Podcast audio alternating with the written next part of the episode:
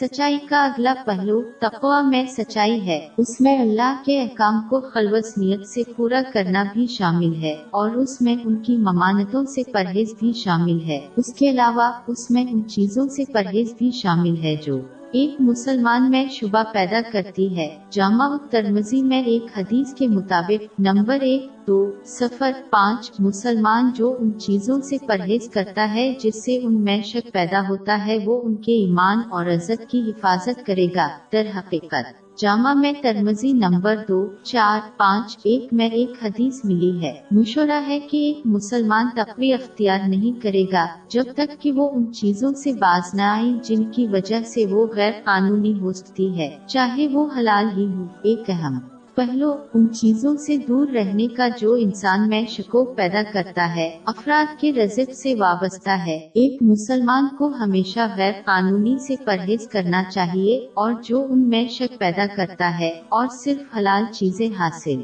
کرے۔ سچائی کا اگلا پہلو، زیادتی سے پرہیز کرنے میں سچائی ہے اور مادی دنیا کی غیر ضروری چیزیں، اس میں صرف وہی چیز لینا شامل ہے جو انسان کو دنیا سے ضرورت ہے تاکہ ان کی ضروریات اور ذمہ داریوں کو پورا کیا جا سکے، کسی شخص کو اس کی غیر معمولی خواہشات پر عمل پیرا نہیں ہونا چاہیے، چونکہ یہ انہیں صرف ناجائز کی طرف لے جائے گا۔ حد سے زیادہ اسراف میں ملوث ہونا بھی قیامت کے دن ایک شخص کا احتساب بڑھانے کا سبب بنے گا۔ جتنا زیادہ کسی کو جواب ادا ٹھہرایا جاتا ہے، زیادہ سے زیادہ انہیں سزا دی جائے گی۔ یہی وجہ ہے کہ حضور نبی اکرم صلی اللہ علیہ وسلم صحیح بخاری نمبر چھ، پانچ، تین، چھ میں ایک حدیث میں متنبع کیا گیا ہے۔ اگر کسی شخص کے اعمال کی جانچ قیامت کے دن اللہ کے ذریعہ کی جائے تو سزا دی جائے گی۔ کسی شخص کو اپنے کھانے، لباس اور رہائش میں لالچ اور اسراف سے بچنا چاہیے، اگرچہ وہ نبی رہے ہیں،